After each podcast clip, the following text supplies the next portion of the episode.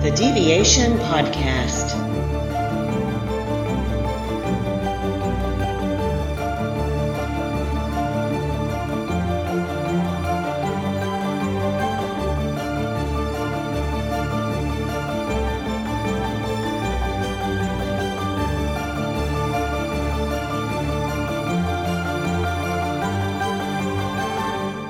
Welcome to the Deviation Podcast. My name is Paige, and today I have Parker Burns with me here. Parker, do you want to introduce yourself? Yeah, um, I'm Parker Burns. I'm with Coach Parker Fitness. Uh, that's based out of Utah Fitness Institute here in Salt Lake City. Uh, I'm also the chapter coordinator for the PKD Foundation, uh, Salt Lake City chapter, and uh, both Paige and I are trainers with the Labs for Liberty. And one final add on to that is you also happen to be my boyfriend. That's true. That is true. That does not play a role in why he's here today. I do also think he's an incredible person. Um, probably wouldn't be dating him if I didn't think that, but that's besides the point. Fair point. Um, anyways, so I've asked him to come here today so he can share his life story because it's it's quite interesting and, and quite extraordinary actually. So would you mind starting from the beginning? Man. Um, yeah, it's where to start. Um, so for me, I was born in southern Utah, a really small town called Rockville. So it's uh, 256 people. Um, eventually went to high school. It was three cities over in Hurricane.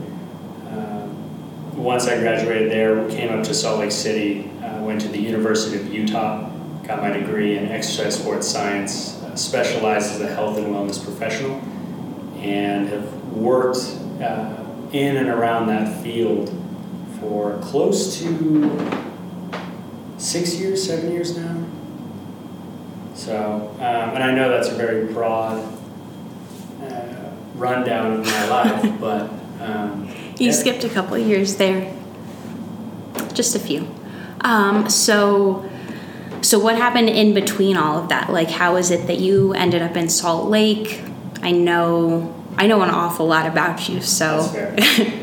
Um, so originally in southern Utah, I had no plans of going to college. Um, had a girlfriend senior of high school, thought she was great. Um, I was working for the National Park Service at the time. Um, at, at the time, I thought it was great money. Um, and it the best part was it was a it was a seasonal job, so it was only for three months. But I was like, oh, I'm set. I got it. Um, and it was actually my father who was very insistent on me going to college. Um, and I, I remember along the way, the U was the only place I really considered. Um, I had full ride scholarship to Dixie. I had a partial scholarship to um, University of Wyoming up in Laramie. But and the only place that didn't offer me any money was the U, and that's where I chose to go. Um, why? why did I choose to go? Um, so my family had gone there. Uh, my cousin Jake uh, went to school there, did his undergrad, um, went to medical school, medical school in Texas, and then residency in Alabama. But um, at the time, the U was kind of the cool place to go. Um, and a funny story with that is I was a cheerleader in high school, and a lot of my scholarships were based around cheer. So Dixie offered me a full ride there. Wyoming was for cheer, um, and then yeah, the U I tried out for the team, didn't make it. Um, a few months later, they actually offered me a spot, uh, which I turned down. Uh, it just didn't it didn't mesh with my life at the time. Um, and I was really hesitant coming up. It was kind of like I'll do a semester, see where it is, and ended up loving it. And it was just this whole new world outside of a small town, and you get to meet new people, and it really just kind of showed me how much I was missing living down there. And I know that's something we've talked about. Um, when I know you were living down there and we were talking, and I just was saying, you know, you don't know what you're missing, and Yeah. I went through that myself. So. It's hard. It's comfortable. It's if anyone listening's ever been to Rockville, it's an extraordinary place. I mean, you're at the you're one city outside of Zion National Park, so it's really beautiful, um, and and that's kind of what's going on there. Mm-hmm. Yeah, and and the best part too is that there's no crime.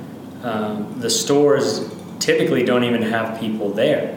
It's an honor based system. So there's a fruit stand where you take what you want, leave money if you take something. Um, and even when we were just down there this last weekend, we found a Oh uh, donation bin that didn't have a lock on it. You could open it up, and it was filled with cash. And it's, I mean, I guess it's something up here in, in Salt Lake you become a little bit callous to. You know, like I don't leave my car unlocked. I'd be hesitant if I left my bag somewhere. And it's something that in southern Utah or in these really small towns, that's not a reality. Mm-mm. No, because I, I mean, I grew up just outside of LA, and I remember when I moved to Utah at the end of high school, and I remember driving past those fruit stands and just being like, "Wait, what? There's there's money there. Like people, like what? Yeah. This is a completely different world." But anyways, um, so going back a little bit to before you before you moved up here to Salt Lake. Um, I have no really smooth way of going into this, but you were you were diagnosed with PKD, and would you talk a little bit about that and like that day, kind of? Yeah, yeah, and that goes pretty far back. So I was 11 years old. Um, went into the bathroom, uh, going number one, and uh, there was blood in my urine. So of course, being 11, panicked, started yelling for my dad. Um, he came in, and you know, it was something that. Um, so my mother has PKD, so I think it was something that was on their radar to keep an eye out for. Would you just explain what that is? Yeah. Oh, sorry. Um, and so PKD is polycystic kidney disease. Um, so poly, many, cystic, cysts um, in the kidneys, and eventually, or what happens is it grows over time. Um, the cysts get bigger, kidneys get bigger, and they rupture and, and kind of take up good tissue. And so uh, function will drop and eventually uh, lead to kidney failure and either transplant dialysis or you know death. And um, but i mean and with pkd i think a, a really important note is that um, one it's very common it's actually the number one cause of kidney disease from an inherited disease um, and yet it's typically unknown. Um, and it reacts differently in everybody. So for me, I've had it since I was 11. I'm 26 now, in good health. Um, I do have some uh, size issues, some pain issues, but my function is very high. And then there are stories of people that are diagnosed and have a transplant within three years. So there are differing degrees of um, severity. Um, but yeah, so 11 years old, um, you know, see blood in my urine, call my call for my father, and it was on their radar. Um, went in to see the doctor. Um, I had a kidney infection, is where they initially saw, all right, he has some cysts in his kidneys. Um, and for me, it was, it, you know, at 11 years old, how do you really grasp mortality or this is a lifelong disease or you know, even understand that you have to take blood pressure medication and watch what you eat and drink water. And, I mean, it's a lot. And um, so I really just kind of, I didn't really care. It was just kind of like, oh, I'm sick, I need to get better. Um, my mother took it very hard. Um, she still does. Uh, blames herself for, you know, I have PKD and it's from her, which I've never it's never even been remotely how I feel. Um, and I think a lot of that comes from my understanding of the human body as I gained in college and, and just kind of understanding it's not, that's just the risk you take having children. You know, it wasn't an intentional thing. Um, but yeah, it, you know, for the first few years, um, actually, honestly, probably for the first decade, I had a really hard time controlling my blood pressure. I've had high blood pressure since I was 12. Um, and the issue was, is that the doctors would basically tell me I was lying. I'd say, hey, the, the medication's not working. Or, you know, I get lightheaded or I don't like the way I feel. They'd just be like, oh, you're just not taking it. It'd be working if you took it. And the problem was, is, and you know this from dating me, the moment someone tells me, you know, whether to do something or not to do something, I pretty much do the opposite. Um, and so a lot of what they, the way they were uh, coming at me with it, I became very defiant. I stopped taking it. Um, kind of in my angsty teenage years, um, I went through this really, actually I should say this, it went from my angsty teenage years to early adulthood. I had this mindset of I would not get a transplant. Um, you know, I kind of had this mindset of these were the cards I was dealt. I have to play them out. Um, you know, a kidney that could go to me could also go to, you know, a father, son, you know, somebody else. And, you know, and I, I kind of viewed it as it's between me and them. And I think it should be them. You know, and which I mean, you know, and I think a lot of that has changed as I've grown older um, realize that I, I too have things to offer, I have things to live for. Um, so yeah, my opinion's changed on that a lot, but at the same time, it's it's not something that I don't want to transplant anytime soon, and I'm going to hold out as long as I can. Um, but yeah, so that was you know that's the PKD has been in the background most of my life. Um, I would say in the last two years, it's been more on the forefront and, and more of something that I actively um, volunteer against and, and fight day to day in terms of how I live my life. Did it have any extra effect on you seeing your mom go through it all and then finding out that you too had it and wondering if your paths would be similar at all? You know, some of it a lot of the hardship she went through was when I was young. Um, so I was six years old, seven years old when she had her transplant. Um, and thankfully, her sister was the one to give her a kidney. Um, the anti rejection meds and the steroids involved uh, did take their toll, but I think it was something that, you know, I never viewed it as like, oh, that's, those are doing that to my mother it just kind of was like, oh, like that's my mom. Right. You know, like that's that's how she looks. That's how her skin is. That's how she. That's her energy level. Like aching is normal. Um, and it was when I got older and, and gain an understanding of you know physiology and um, how those medications can affect you, where I really started to notice like oh you know this is what happened to her. Um, and then in terms of how that affects me, and in terms of do I feel I'm going to end up like that, the answer is no. Um, you know, we live different lives. Um, I went down the, the path of fitness and health, and that's now my career. And um, you know, one thing we kind of talk about is is if I ever did need a transplant, physically I'm in a I'm in a good place to do it. You know what I mean? I'm young, I'm healthy, um, I'm strong. You know, it's, it's, it's, those things that everything is in line, um, and so the complications would be very minimal as opposed to dealing with a plethora of other diseases that normally accompany PKD. Um, and actually, within the last two years, um, my blood pressure has gone down to the point that I stopped taking medication. So initially they told me you're going to start with this med, you'll max it out. We'll start you on another one, you max it out, and we're just going to keep going until you know so we can keep it under control. But it's going to be something that progresses for the rest of your life, um, which is not the case. Um, and for me, the biggest thing actually for me was diet. Um, red meat is a trigger for me. So if I eat a lot of red meat or very consistently, my blood pressure goes up. Um, as I've slowly removed that from my diet, is where I saw um, blood pressure drop. Um, and a lot of as we started to do more meal prep, where I'm not eating as much processed food, more vegetables, more consistently, is where now I'm seeing even more of a decline.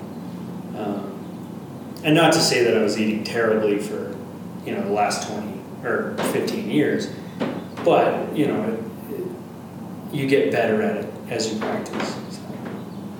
Do you remember when things started to shift and when you when you decided to start taking things more seriously and why?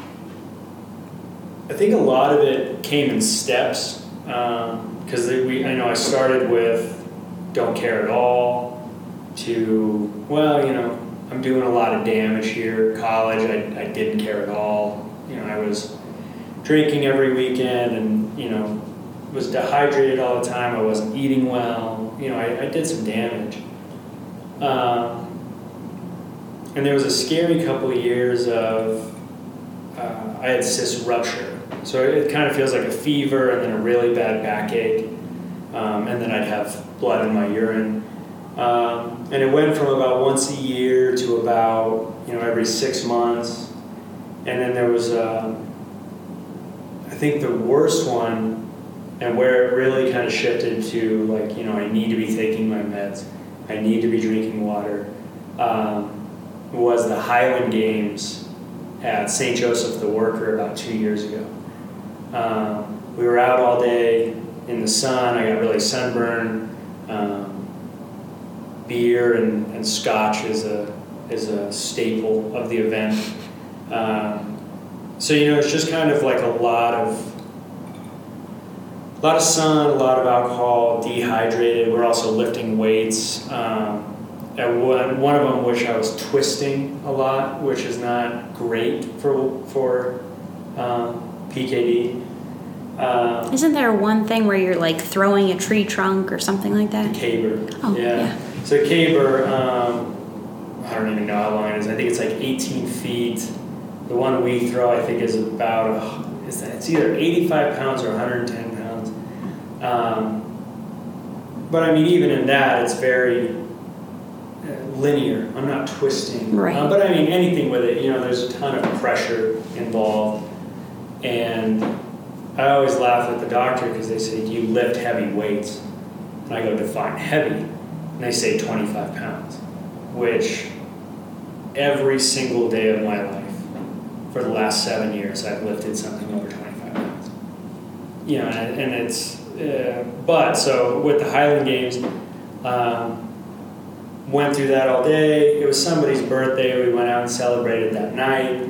Um, came home, and as I was getting ready for bed, realized there was a uh, massive amount of blood in my urine. Um, and somehow, stroke of luck, uh, a good friend of mine, Will Parman, uh, his wife had left her purse. Um, and so he walks in, and I was like, hey, like, I need you to drive me to the ER. So he drives me up. He's a really funny guy, um, really comical. He goes, uh, drops me off, and there was cops out front. And he drops me off, and he, he rolls down the window and he yells, "Love you, don't die." And the guy, and, and I'm laughing. And then the cop looks at me. He's like, "You have really bad friends." And I was like, "Yeah, yeah, yeah." And so go into the ER. Um, and so it was one of those where where I ruptured it, but it wasn't just it didn't just happen. It was something that I did, mm-hmm. and so then it started being well, can I continue my lifestyle? Can I continue coaching? Can I continue lifting? Um, was this after you had started to make some healthier choices, or was this before, like you started taking those steps?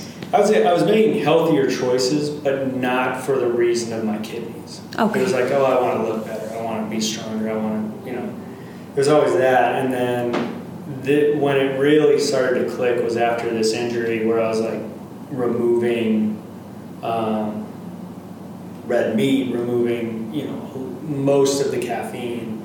Um, I still have some, and uh, drinking more water, and you know, kind of alongside this was uh, meeting Dr. Westenfelder.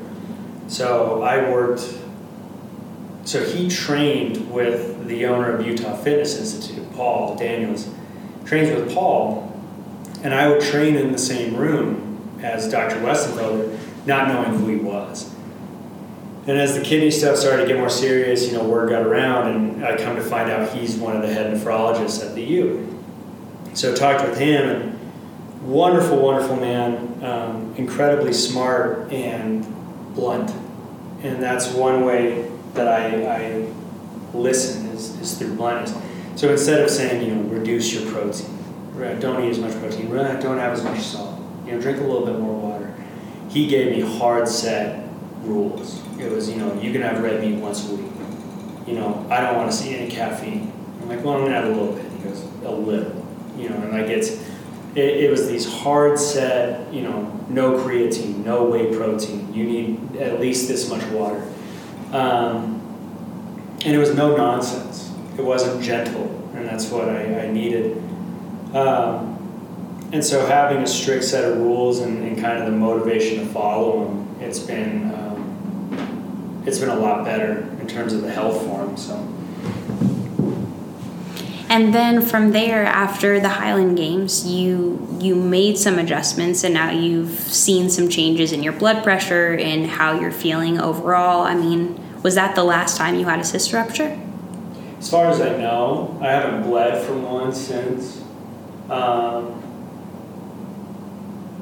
there was one we had where it was against my rib. Mm-hmm. So I had a cyst that. Um, so basically, to give you an idea of how big my kidneys are now, um, they're about the size of a football. I'm a pretty small guy, um, you know, five foot eight, about 155 pounds. So to have two footballs um, kind of hidden in my abdomen, um, you know, goes from my pelvis to my diaphragm and from my spine to my ribs. So massive. Um, if you want to have nightmares, Google what PKD looks like.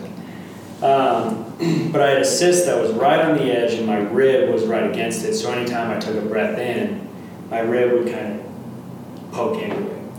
So that one, I mean, there's some. I'm still kind of learning what what causes them to swell, like, you know, what what aggravates it. You know, what are some things that I can do, and a lot of it is just trial and error. So then, through all of this, what had you get involved? Um, get involved with the organization? Um, so actually, when I, I'd say in like 2009, 2010, when I came to the U, um, still in those real angsty, you know, growing years, I, I felt very alone in it. Um, you know, my mother was post-transplant. I didn't really relate to how she had um, gone through PKD or was living with it still, and I just felt like no one really like could understand me. And so I reached out to the foundation. Um, I think I had reached out about volunteering, no response. Um, reached out again in 2014, no response, uh, which is something that I've talked with them about now. Um, uh, and then it was 2016 um, I skipped the local um, point of contact altogether, and I called the headquarters in Missouri, Kansas City, Missouri, and they were immediate. It was, you know, let's schedule a phone call. We'd love to talk to you. You know, it was a 45 minute phone call. Oh, that's great. We're looking for a coordinator, a walk coordinator. Would you be willing? Um, I think they had held one walk in the past 10 years. Um, and so I was kind of revamping it. And we raised just shy of 10,000. I want to say it was 8,500 our first year. Uh, wonderful um, turnout from the, the community, and we hit as many roadblocks as you, you could possibly hit in terms of planning this. Um, and after our first walk, the, the chapter coordinator here in Salt Lake um, decided to step down, and without they didn't look for a new person. I, I was on the phone with them about uh, taking that position and moving up. So now I'm the one that people contact here in Salt Lake. Um, and recently I took on a new walk coordinator, Lindsay Roper, who's been fantastic. Um, her daughter has AR PKD, um, which is another form of um, I have what's called autosomal dominant uh, PKD. Um, her daughter has autosomal recessive. I think she's two or three now. Um, very, very uh, lethal in children. So she made it through. She's doing well. Um, wonderful, wonderful little girl. Um, and a lot of that for me, it, it became, as with anything, it, it, it's not about you. You know what I mean? It's it, this. My disease is not even about me. You know I mean? I can't do anything about it. I can, of course, delay the inevitable, and I can do things to benefit myself. But really, how I'm going to make an impact with the PKD, you know, foundation or within the community is serving the community. And um, you know, I would have killed to have someone like me when I was a teenager. You know, and um, just having people to talk to that understand what I'm going through. And it's not, and it, it's one of those things where it just sounds whiny. You know, I mean, ah, my back hurts. You know, it's all these things. But to have someone that really understands it, you know what I mean? And it's not even for, uh, what's the word I'm looking for? I'm not looking for consolation.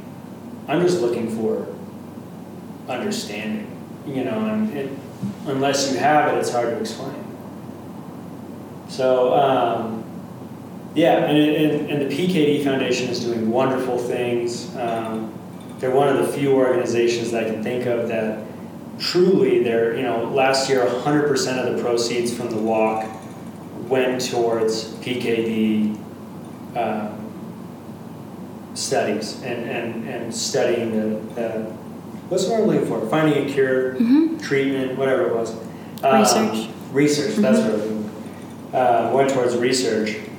And they're all very caring, everyday people doing this in their communities across the country and actually around the world. We have a, a chapter in Canada. So if somebody wanted to, if somebody listening today wanted to donate, what's what's the website that they could go to? Um, oh man, I should know this. Um, there's the pkdfoundation.org. Um, and then if you're interested in donating to a local walk, there's walk4pkd.org. Um, and really any simple Google search for the PKD Foundation um, is uh, works just as well. Okay, perfect. And I'll I'll throw some links in the description. I write about yeah about you and this. Um, so let's see. So that's one aspect of service that you do. And then the other aspect is what we both do with Labs for Liberty. Mm-hmm. But we got involved with it in different ways. Your your story behind it is is a little funnier than mine actually. Yeah, yeah. So um, right in the beginning years of, of Labs for Liberty, um, it was mainly a student group at the University of Utah. We were using students as fosters. So the president of the organization, Jake Sherhart, um, was a fraternity brother of mine. So I, I kind of got involved there where I was seeing, you know, his service dog Brody, who's, you know, the golden child.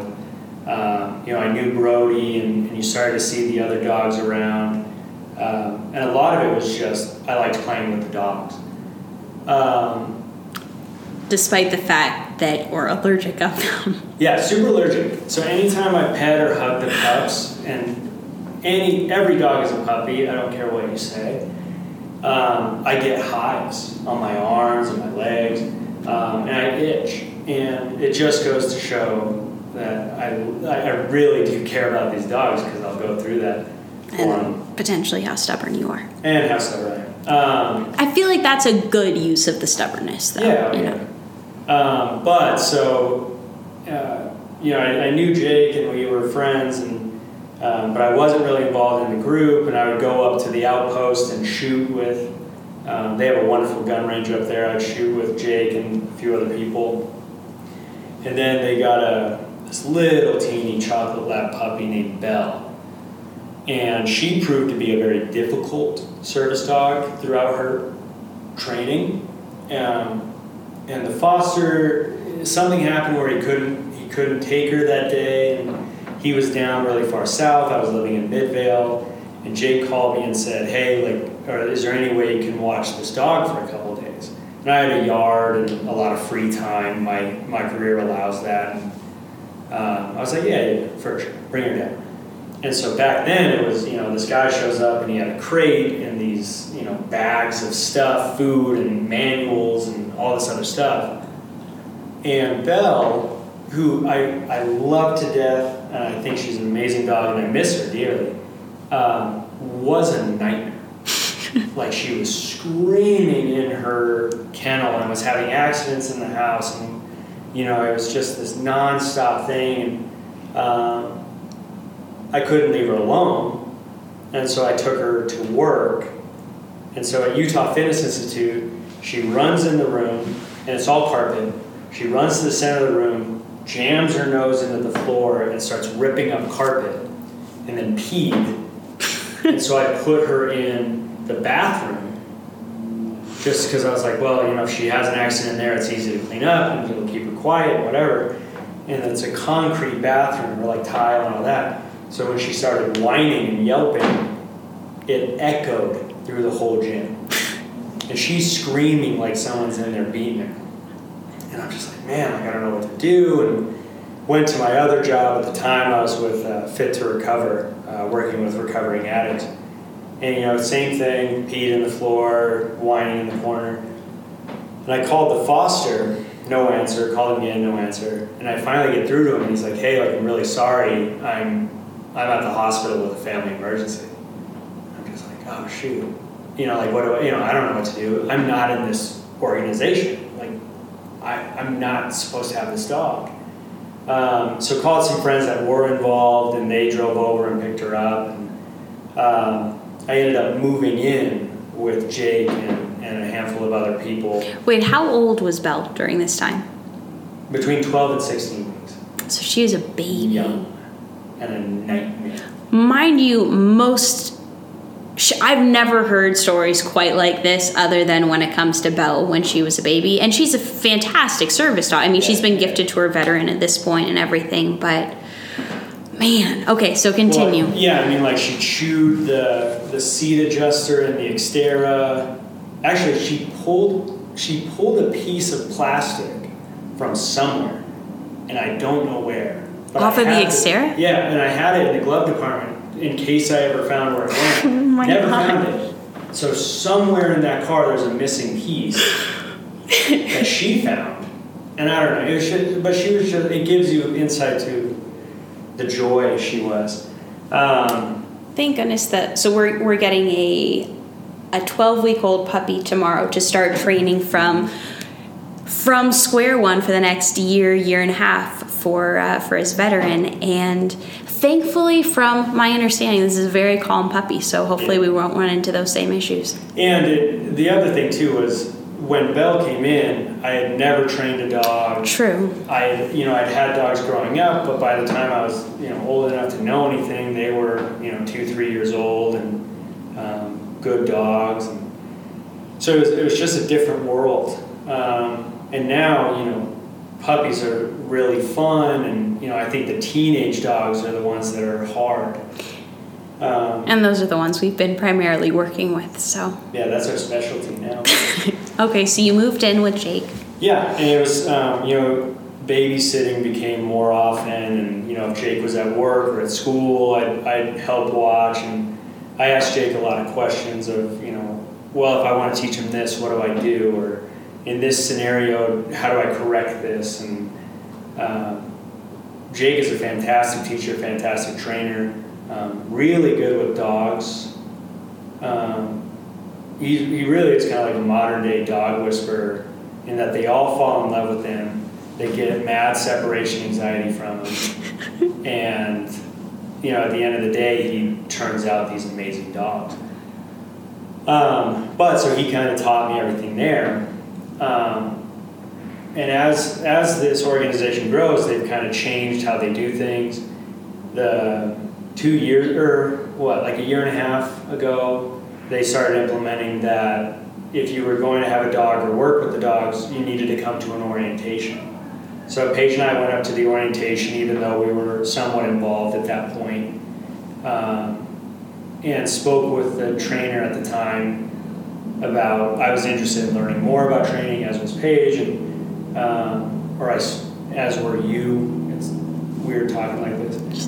Um, but yeah, you know, they jumped at the opportunity because they, they didn't have that many trainers. Um, And it wasn't at that time. It wasn't really an option for us to to foster a dog, just because you lived with Jake, who at that time was still the president of the campus club, so he had one or more dogs at a time, and um, and I was at your house often. Yeah. Um, and so, what was it, two weeks after that conversation, uh, the trainers left for New York, and Paige and I were teaching the puppy class based off of emails we received. Um, so it was trial by fire, and you know, of course, there were other trainers present or present there, and um, the president of the uh, organization was really involved. But you know, we got we got hands-on trial by fire experience on how to train these dogs, and so much of it is you know every dog is different. It's just like a kid. What works with one doesn't work with another. Um, so we really had to learn and adapt, and thankfully we have a, a great group of people to bounce ideas off of and get help if we need it. And, uh, you know, now we've we've come to the point where we're a foster and, and train all of the dogs. Mm-hmm. So We were able to go to go to that training in in Missouri, which was super helpful too. And and you're right. I mean, so much of it really is trial by fire, just because every dog is so so different. mhm. But yeah, yeah. I actually remember when you and I first started talking. It was before we ever started dating, and it was before you were involved with um, the PKD Foundation, but you were involved with Labs for Liberty, and you were involved with Fit to Recover. And I know you haven't gone into this yet, but um, Parker also trains some very interesting people who have some just some difficult physical situations that he needs to he needs to figure out ways to work around. And I think he said something at one point about working in a fire station. I don't know. It just no, I remember something like that because I had it made up in my mind. Maybe that's what it was. Because I had in my mind you were this like version of I don't know, a superhero or something like wrong. that. I don't know about that. No, it's. I mean, a lot of it is. Um, and, and so this is something that my father and I have, have disagreed upon for years. Um, you know, he he's very old school, very traditional. Of you know, go to school, get a good job, make a lot of money, support your family. You know, it was it was you know doctor, lawyer. Uh, a lot of medical field came up, but you know, it's these very traditional jobs. Um, and I've always been, and I, I wish I could remember who gave me this advice, because I've used it my entire life, was uh, if you could do anything and money wasn't a factor, right? Money didn't exist, what would you fill your day with? Um, and that was kind of the secret. So, and I followed that, you know, and I, I was, when I first went to school, I was um, health education and promotion to become an EMT or paramedic. Uh, I switched to psychology for like a month, and it was awful. Um, and then, you know, I realized I was spending a lot of time in the gym every day, and people would start to come to me for help on, on how to get in shape, and I really enjoyed teaching them. And it kind of just fell in, into my lap of I can become a teacher, I can teach fitness, and I can become a trainer.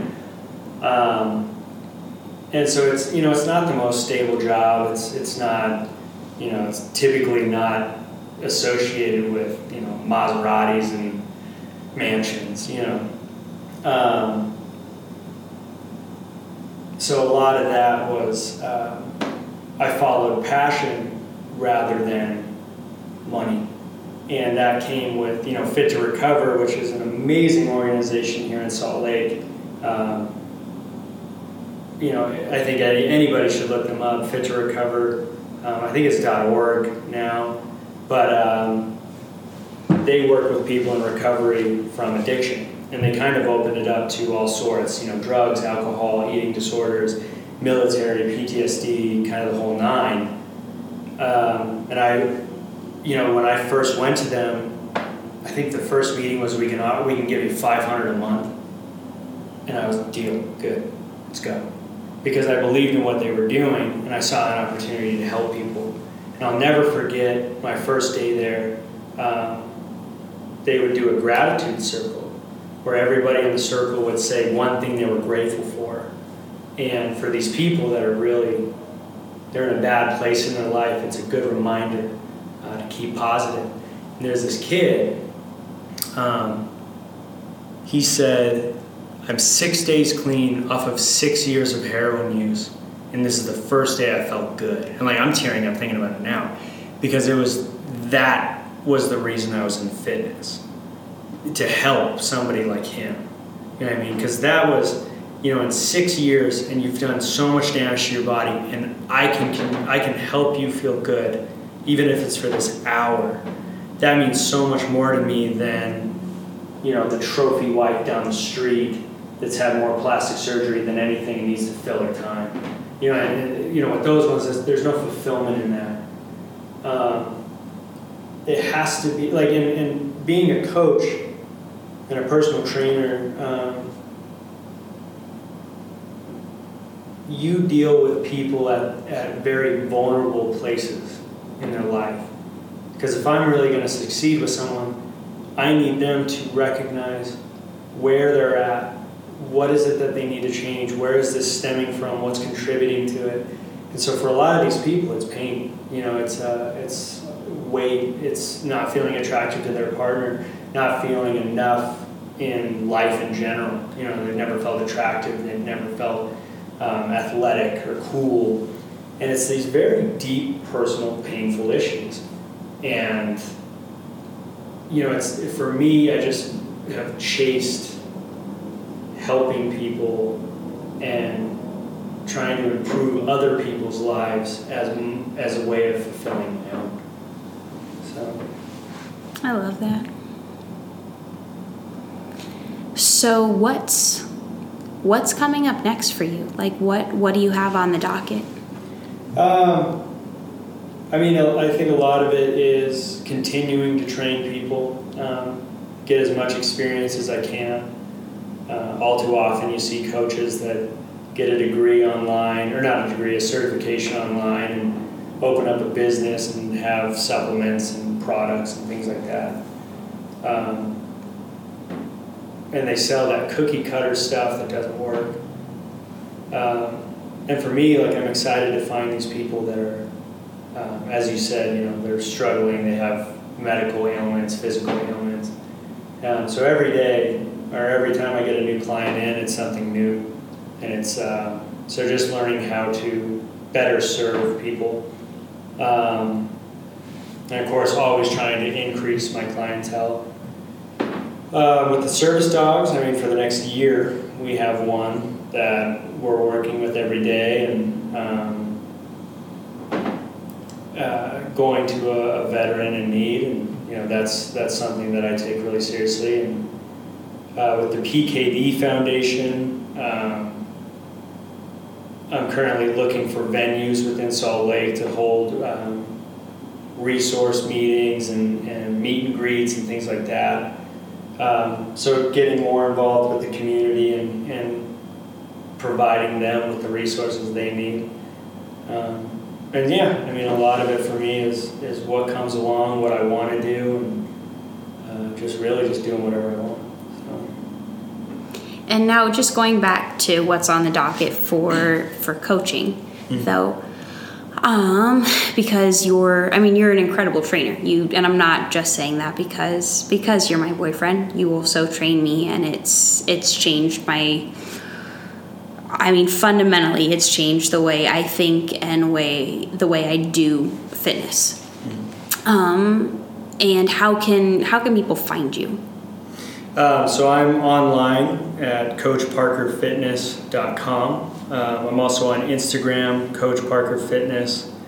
Um, I do have a Twitter. I never use it. I might start using it more, but that's not a good place. Um, and then there's Facebook as well, Coach Parker Fitness. Um, that's one way to really find me. Um, And then what is it about about the way you train that's so different from other people? Because I mean, I was never a star athlete by any means, but I had so many coaches growing up with all the team sports I did and then I've had numerous personal trainers and your and it's not like anybody sucked by any means. They were all great, but you were honestly head and shoulders above all of them. And so, what is it? Like, is it something about the way you think about? Just walk me through this because I can't explain it to save my life. Well, a lot of it, I mean, so much of it comes from who I learned from. Um, so for me, like, I started in college as, you know, I liked bodybuilding. You know, I was a bodybuilder and I was really bad at it. You know, I was never, I mean, I got in shape and I had a six pack and things like that, but I was never, like, really defined and I never competed or even came close to being able to. Um, I started up a student group at the U called U of U Weightlifting and Fitness um, to help students get uh, get in shape or learn how to.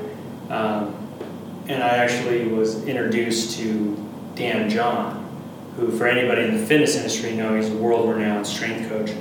Um, his daughter actually made fun of me and corrected my form at a local gym, and uh, she put us in touch. And, and you know, I I went down to train with Dan and get a feel for what he did, and from that moment forward, we've we've really established an amazing um, friendship, and I, I, consider him family. Um, his wife is my adopted mother up here, um, and I love I love the Johns and, and all of the family there um, as much as my own. Um, but so he took me under his wing, um, handed me the right books to read, the right equipment to use, and I would go to seminars as his assistant, and I would get in, and then he would send me to coaches that I should learn from. So rather than assisting Dan, I was I was listening. And I was backstage writing, and, you know, doing all these things. And I traveled the country, and you know, I got to go to New York and work with Mark Fisher Fitness uh, because of Dan, and um, he really shaped the way that I view fitness and view people. Um, so some of it is, you know, everybody is an athlete you know, in a sense, you know, and, and we want to train a certain way. And then there's the, um, I don't even know what to call it, you know, the term we kind of use is Mexican food. Um, I think it's a, a, joke that I can't remember who, who tells it. But it's basically, you know, with Mexican food, you have burrito, which is tortilla, beans, rice, cheese, meat, right? Then you have uh, enchilada, tortilla, beans, rice, meat, cheese. It, it's all the same ingredients, but it's just put together differently. And that's how fitness is. You know, for you, um, if we said, all right, how do we lose weight? All right, so we're going to do squats, we're going to do presses, we're going to do carries, we're going to do we're gonna do all this. And then someone comes in and says, well, you know, I want to put on muscle. All right, cool, we're going to do squats, we're going to do carries, we're going to do, right? It's the same things, but it's how you put it together. Um, and there was such an emphasis on correctives. Um, learning how the body should move, um, avoiding pain, avoiding injury. Some look at it like functional fitness. Um, and I think a big thing that's missed, and maybe this is the difference, is with functional fitness, within the definition is to provide a function. And so I think people lose sight of that. Um, if, you know, for me, when I train, the reason I train is to be really hard to kill. If somebody, you know, is to threaten my family or you or, you know, someone near to me or close to me, I want to be able to physically overpower them and outlast them in every sense. And that's my reason and that's my function, right? And so it doesn't really matter if I have 3% body fat. it doesn't it doesn't go in line with my function, right? Um, you know, I have a one of my clients who is fantastic. He's been with me the longest, Mike Wren. You know, he's 68 years old, retired doctor. His function is to lose weight, be able to go on walks for a long time, live healthier, feel better. So having him, you know, back squat 225 doesn't make sense. It- you know, so the goal isn't to get him really strong in a specific lift or to, um, you know, look a certain way. You know, we're trying to get him to eat better, move better, feel better, um, and it changes the goals and it changes the methods. Um, and you know, one, and you know, I think my head is filled with Dan John quotes, but you know, it's it's keep the goal the goal. Um, and there's a saying also that you know you're a coach when you care more about your client's success than your own. Um, and you know, back to what I said at the very beginning, it's not about you. If I have someone come in and they want to lose weight, it's not about how good of a coach I am. I'm not trying to prove that. My goal is to have them lose weight. My goal is to make their life better. Um, because it's not about me, it's about them, it's about what they need, what they're paying me to do, which that's a big key that trainers miss. Someone's paying you for something.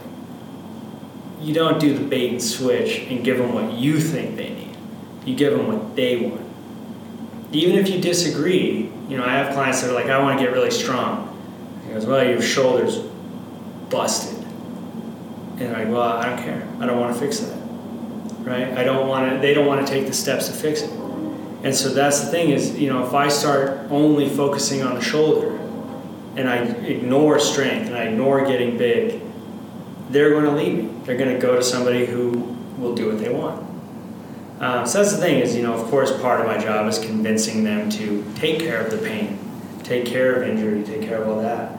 But um, Then it's really, I assume, just a matter of finding finding a safe way to help them get big and strong. And it's what works. Um, you know, a big thing with fitness, and um, you know, for everybody listening to this, one, there's no secret.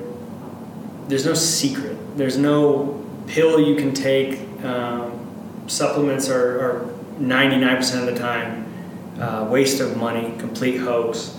Um, every diet works. It's the one you stick to, and it's the one that works for you. Um, everybody's different. You know what I mean? That's the thing is like for you, you know, I know for you, sugar is um, affects you differently than sugar affects me. So, you know, if we go on the same diet of low carb, you know, it might affect you more than it affects me, right? There's, there's these, you know, you can't use, like I said earlier, the cookie cutter program, the cookie cutter diet.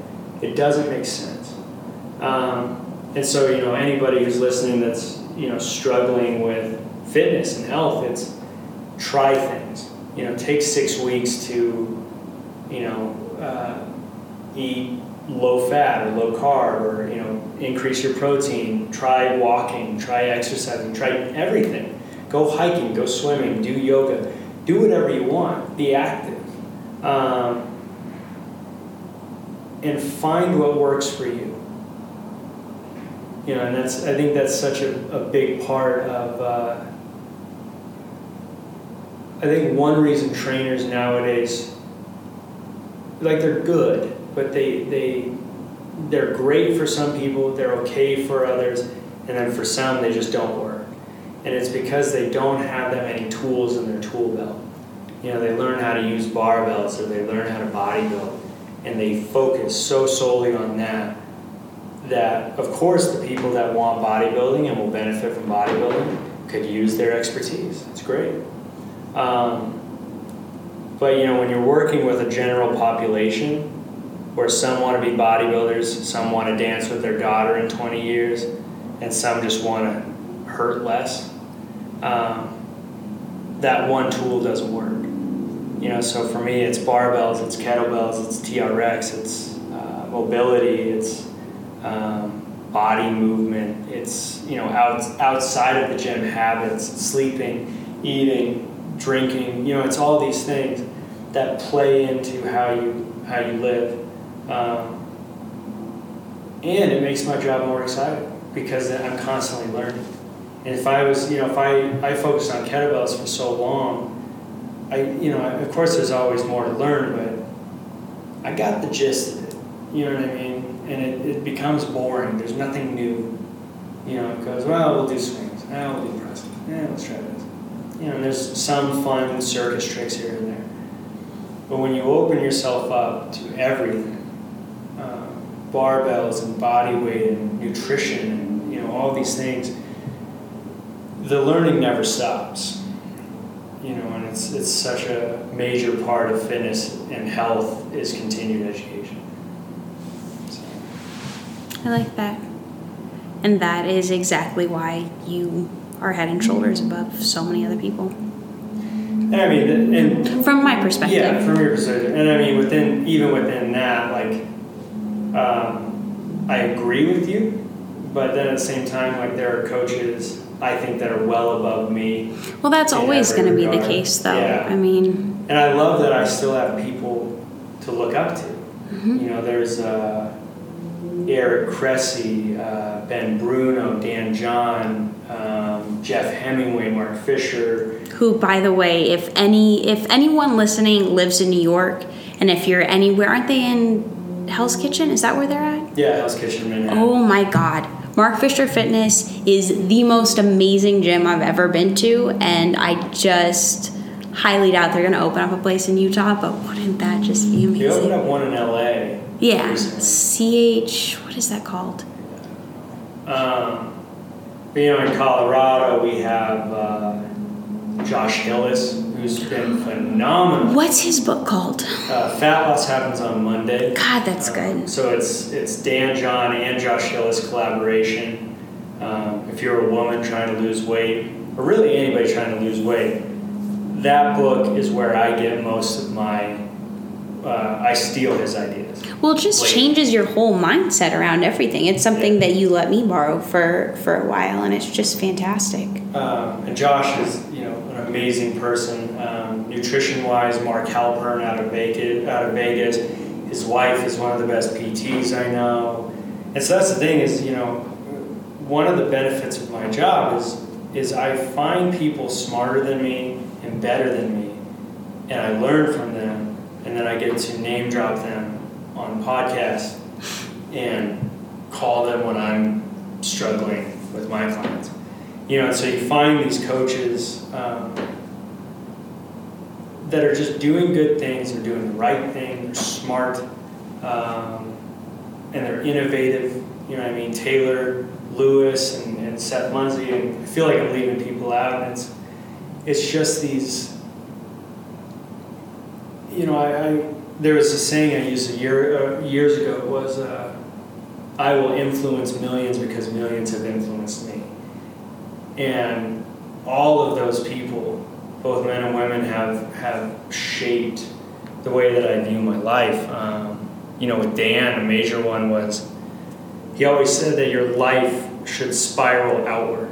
And so, if you look at you know the corners of your life where you have work, it was work, play, pray. So like your spiritual side, and then like relationships and things like that. And so basically, as your life expands out, if I'm working more, I need to take more time to play and more time to be to go inside myself and, and find my spiritual side, and especially spend more time in the relationship department. You know, and and everybody and every opportunity is either going to ex- expand your life or um, shrink it.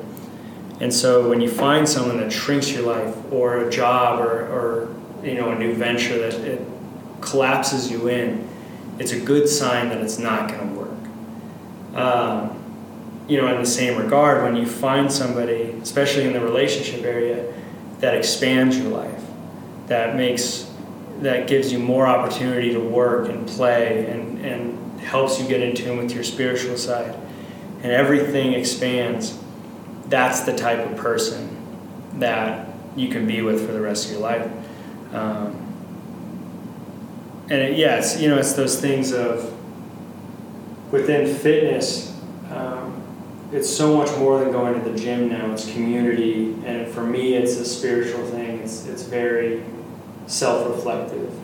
Um, but so it's finding it's finding like-minded people and people that are smarter than you and doing cool thing cooler things than you and where a lot of people nowadays will hate or you know they become jealous or they, they try and down put down these people you know turning and saying and reaching out to them because nine times out of ten they're everyday people just doing what you're doing.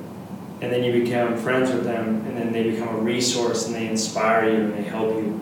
Um, one it's a much more positive way to go through life. And second um, you're not a piece of shit that tears down society. So. Well, now all of you listening know exactly why I'm with this person and why uh, why I asked Parker to come on the podcast today. Yeah, yeah, and I mean, also everybody listening, that you know, one of the things I expect in a relationship is uh, striving to be better. Um, I think mediocrity or accepting mediocrity is one of the most unattractive features a person can have. Um, you know, so for Paige, the reason I'm with her is, you know, where she's striving to do a podcast and she's following um, her passions doing this and the dogs and, you know, working, you know, working full time even. You know, it's, it's all these things of um, she's not accepting mediocre. And that's something that's really important. Thanks, babe. All right. Well, thank you for being here today, and um, and that wraps up this episode of the Deviation Podcast.